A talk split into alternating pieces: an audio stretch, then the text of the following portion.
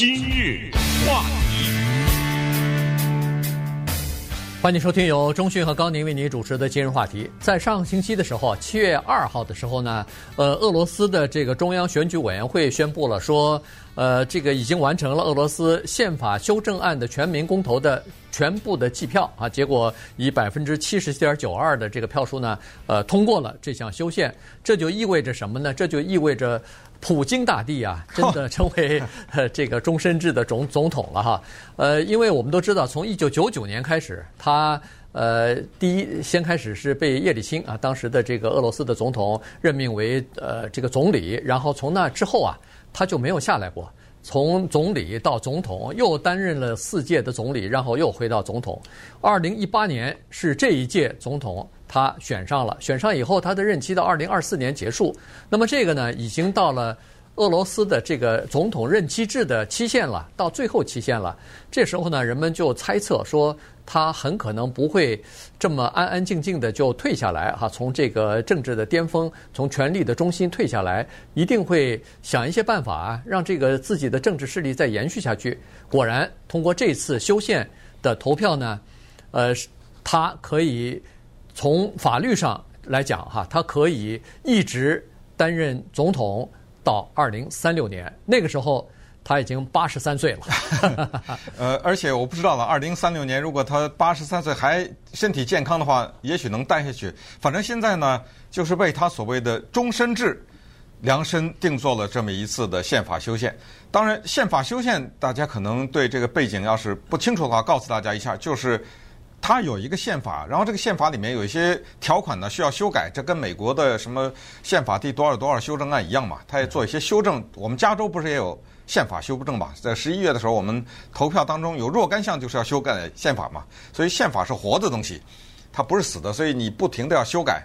这一次俄罗斯的宪法修改呢，两百多条，我都不知道他那老百姓怎么看哈，一条一条的说我要同意。还是说打个勾全同意？呃，反正两百多条的修宪条款，其中呢，混在这两百多条里面，就有刚才说的关于他的总统的任期这个问题。俄罗斯这个国家特别值得研究啊，它因为它是世界上是这个地球上第一个成功的社会主义国家，而且它的 影响之大呀，呃，一度呢给这个世界上。带来了旷日持久的冷战和什么军备竞赛啊什么之类的，然后现在后来他又有改革开放，然后又有解体，现在这个国家呢处在一个搞不清是什么状态的哈，就是说你说它是资本主义吧，它也不完全是；社会主义呢，它也不完全是。嗯、它 的特点是什么呢？就是它跟中国呀什么还有其他的北韩呐，说这它有几大特点特别的不一样，就是。它有一种东西叫选票，呃，大事小事，老百姓都可以去用手中的这张票呢，表达一些民意。它有这个东西，它还有一个东西，在其他社会国家罕见，叫反对党。嗯，反对党还在议会里还有席位什么之类的哈。他还有一个东西叫反对党，所以如果有反对党呢，就有另外一个概念，在他这个国家没有了。叫颠覆政府，因为那个反对党他就是要颠覆政府啊，对不对？他就是要把你以普京为首的这个党推翻掉，他要上台啊。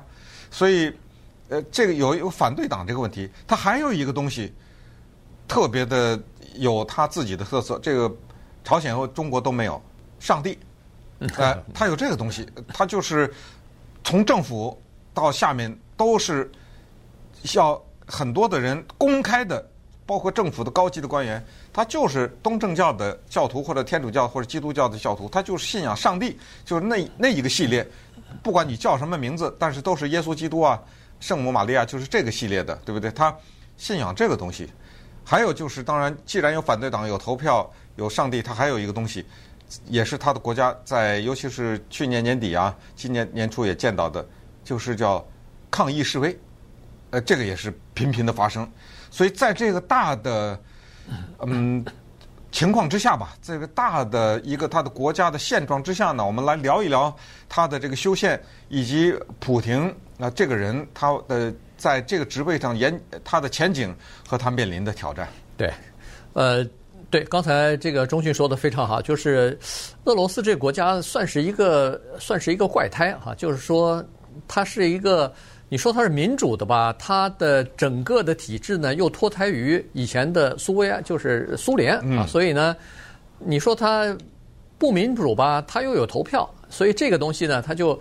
千万，咱们就是一个概念，不要混淆了。就是说，现在大部分的人都认为说，只要是投票的国家，就都是民主国家。其实这个呢，是从某种意义上讲呢，是不正确的哈。原因就是说，你投票的国家呢，它可以呃让选民来一人一票的这么投出来，但是问题呢，它如果没有一个民主的体制来限制整个的这个呃，就是某一个人的强权的话。那你投票也是没有用的，原因就是说，你看他投票的时候，他可以临时颁布一个法令，说是好，你有反对党不是吗？你有人要是呃跟我竞选不是吗？我可以让你这个反对党最有可能对我造成威胁最大那个人不能参选，我让他呃呃你不能参选，那你就不能跟我去竞争了嘛哈。然后你看，为了一个人终身制，他可以修改宪法。这叫民，这叫民主制度吗？这肯定不叫民主制度哈。所以还有一个就是最强有力，他他控制着媒体。那对，那他可以。你看这美国什么彭博什么之类的，花好几亿，他要选，对不对？去竞选才能在电视上获得那几分钟。对对，没错。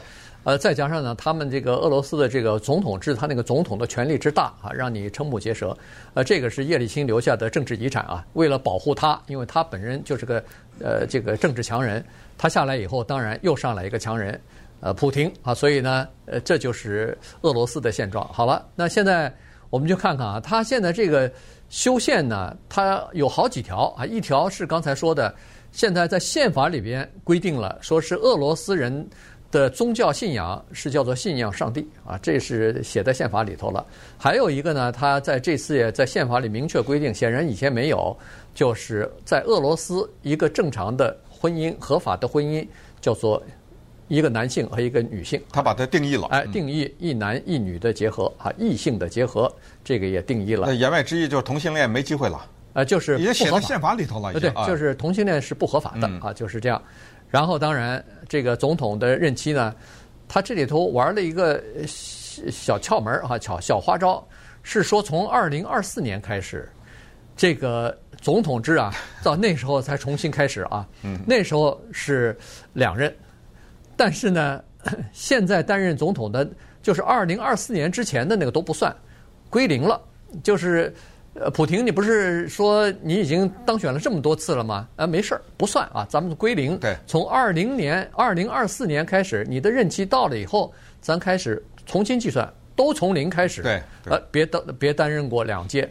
那他一届是多长时间呢？一届二零二呃二零一二年的时候，也是普廷好像是呃在他权力高峰的时候，也进行过一次修宪，把原来的这个总统任期啊从四年提高到六年了。嗯、所以现在是。一任总统是六年，他能担两任。二零一四年之后，他可以再待十二年。如果他能选，二零二四啊，二零二四再待十二年，这不就二零三六年了吗？八十三岁嘛，八十三岁这么来的。哎，他就是这么来的。那如果他刚才说了，如果他身体好，这个老百姓还愿意投他的话，他到时候再改一次，再修改一次宪法，这也照样可以啊。没准他可以待到九十九十五岁都说不准啊。对，呃，很有趣的就是呢。有的时候政治问题它也不是这么简单啊，这个老就也这么说吧，我们就是说，有的时候政治人物说哦，咱们别把老百姓当傻瓜。呃，俄罗斯人聪明着呢，呃，人家也不是傻瓜。呃，你普亭做这种动作，老百姓唯唯诺诺的也不是。所以呢，他这个修宪呢也特别巧妙，就是先喂你几块糖吃，对不对？哎，这个糖喂几块给老百姓吃是，呃，老百姓就是这么简，在这个问题呢，老百姓很简单。那些什么民主啊、自由那些东西，咱不搞。我先看看我这个退休金呢，我的这个房租啊，你知道吗？老百姓在乎这些问题。你只要这个东西给我保证了，其他那些，哎，你多多待几届，我不呃并不介意。好，那么稍等会儿我们再看一看，在这个选举的过程中，他给老百姓吃了些什么糖，以及呢，其实六月二十五号到七月一号这个一个长达一个礼拜的投票叫形同虚设，为什么呢？呃，咱们等会儿再看。今日话题，欢迎继续收听由中讯和高宁为您主持的今日话题。这段时间跟大家讲的呢是上个星期啊，在俄罗斯进行的这个呃，就是全民公投啊，就是修改宪法的这个全民公投。呃，刚才说过了。呃，这个全民公投啊，它是从六月二十五号开始到七月一号啊，一共进行了一个星期。那么大家在一个星期之内呢，都可以去参加投票啊。投票的方式有两种，一种是亲自到呃设在各地的这个投票站去投票，还有一种呢是可以在网上投票。这个是呃新兴出来的这个网上投票啊。那么。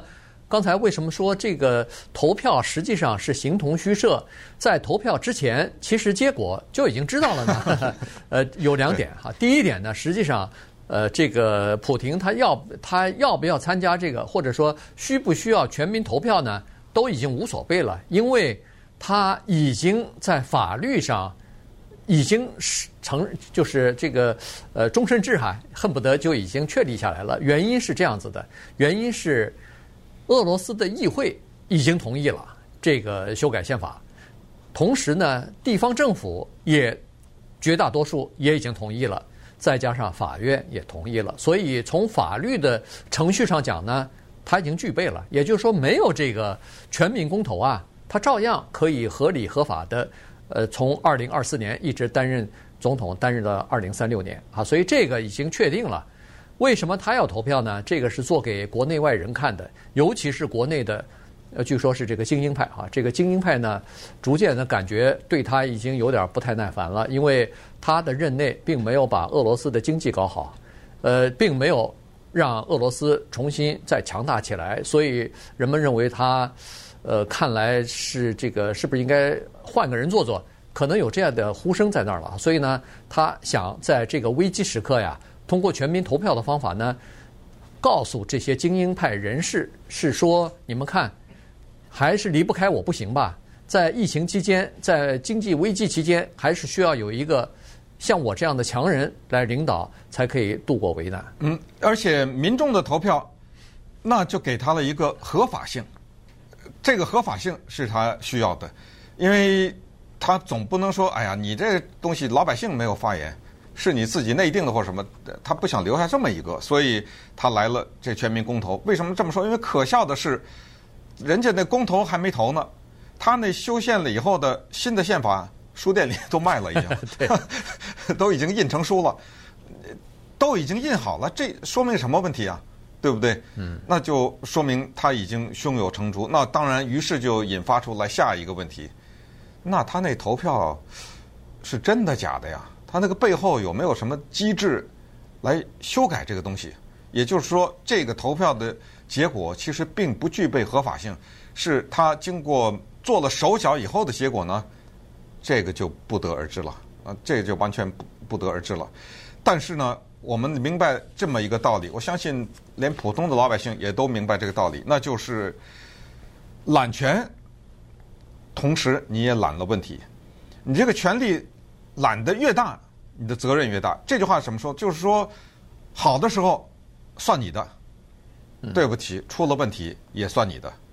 那你那个时候你找谁啊？没有一个比你更大的人了，对不对？你不能拿手。这个中国古代特别绝，中国古代的皇帝特别会玩这招，以及后来的记述历史人，哦，那是太监，嗯，全责怪那个呃听信谗言。那那都是太监的问题，出错都是别人啊，出错都是那那出了大问题啊，那个咱呃杀太监或者说呃归在历史书归到那太监身上去，还还是保留一个皇帝的一个面子。其实大家都知道，那太监能够这么猖狂，是谁在支持的太监呢？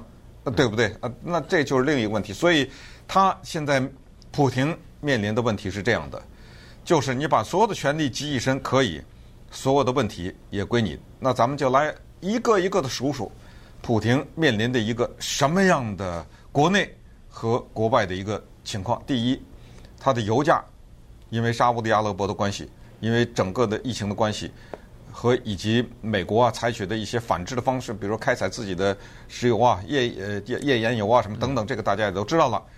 所以，它业已生存的那个东西，那条生命线，油价降得不可思议。呃，这个给他带来很大的，这是第一大的面临的困难。第二大，这还不行，雪上还给你加霜。西方还制裁你。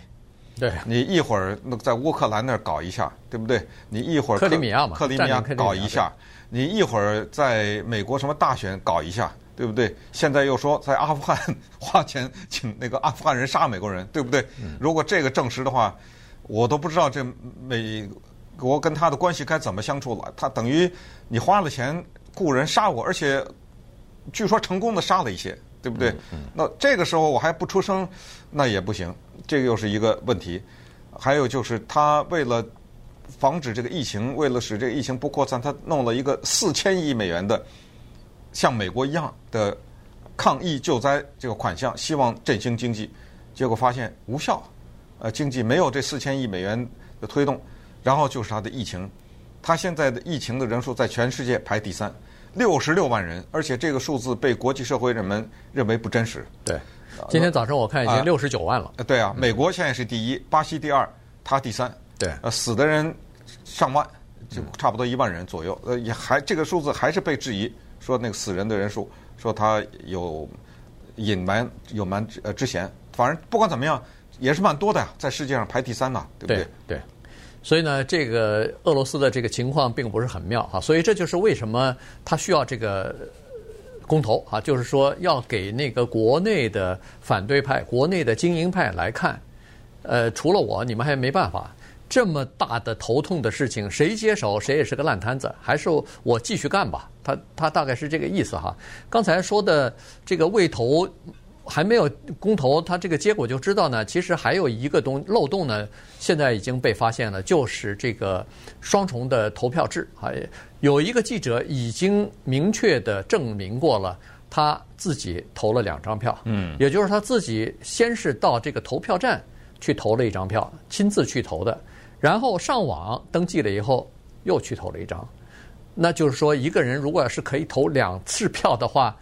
那你可以想象得出来，它这个里头麻烦就比较大了。这个里头灌水的情况可能就会就会视情况而定了哈。因为它投票一个一个星期呢，我前三天的我先统计出来看看情况怎么样，第四天的统计出来看看情况怎么样。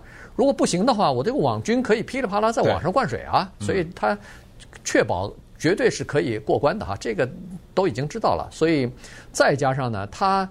从另外一点呢，就证明他还是不是特别自信。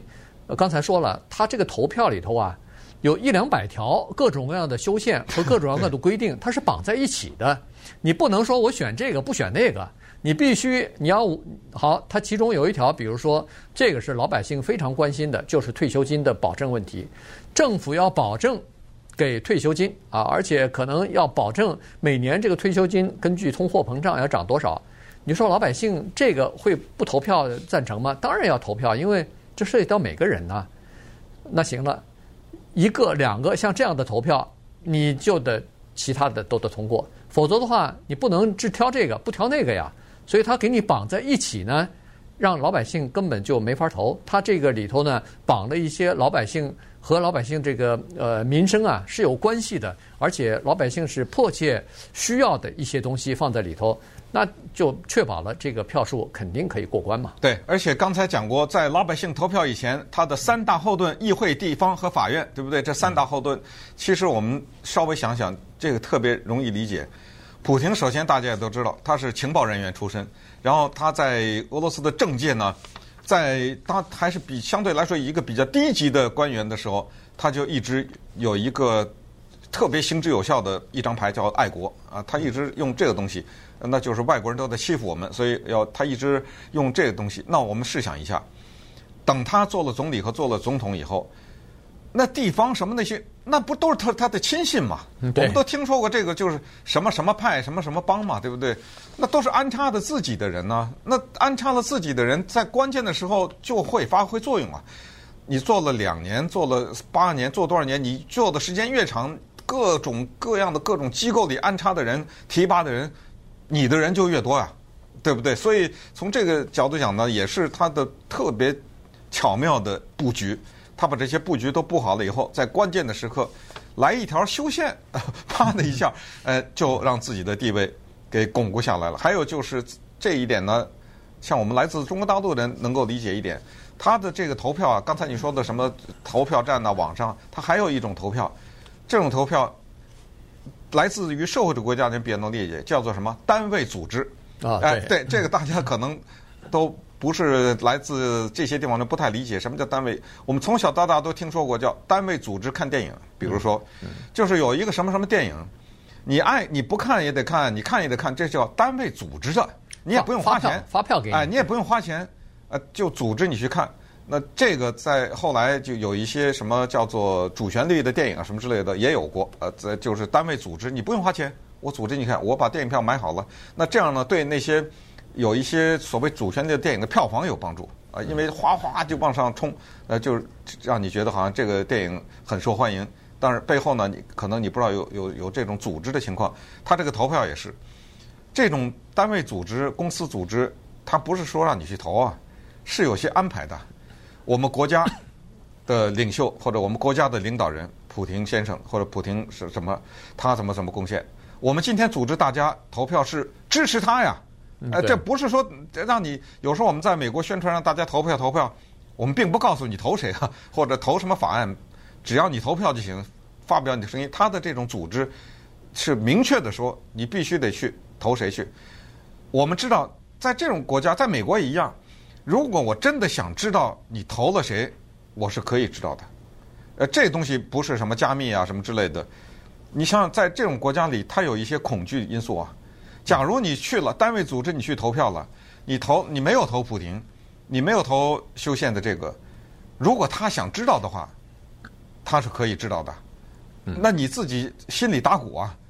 我这啊，对不对？我这个工作，我下面的提升，呃，我的加薪等等，所有的都跟这个绑在一起。你像他这个整体的，是一个特别完善的一种体制，就控制着民意。对，而再加上他的宣传机器，这是呃控制在这个普廷手里头哈，控制在克里姆林宫的手里头。这政府的宣传机器一直在宣传这个事情，呃，这个任期制啊什么的，让呃宣传为普廷歌功颂德吧。所以呢，你想这个东西，民意当中这个洗脑的作用是非常大的，呃，但是呢，还是必须承认，就是普廷现在的在呃国内的地位呢，确实受到一些挑战。啊，因为他呃经济确实不好嘛，这个在疫情之前就已经表现出来了，疫疫情之前这个经济就已经停滞了很长时间了，呃，油价不好啊，什么经济危机啊，失业率高啊，这些东西都已经表现出来了，所以呢，在五月份的时候做了一次民调，他的这个。民民意的支持度啊，居然已经下到下降到了他就任以来的最低点了，百分之五十九。好像现在在西方一听，哎呦，百分之五十九不错啊，非常令人羡慕。哎，非常令人羡羡慕啊！川普总统百分之四十九都没有达到过啊。呃，但是呢，在普廷来说，他正常的平均的支持率应该是在百分之七十左右。对，所以百分之五十九其实已经下降的很多了。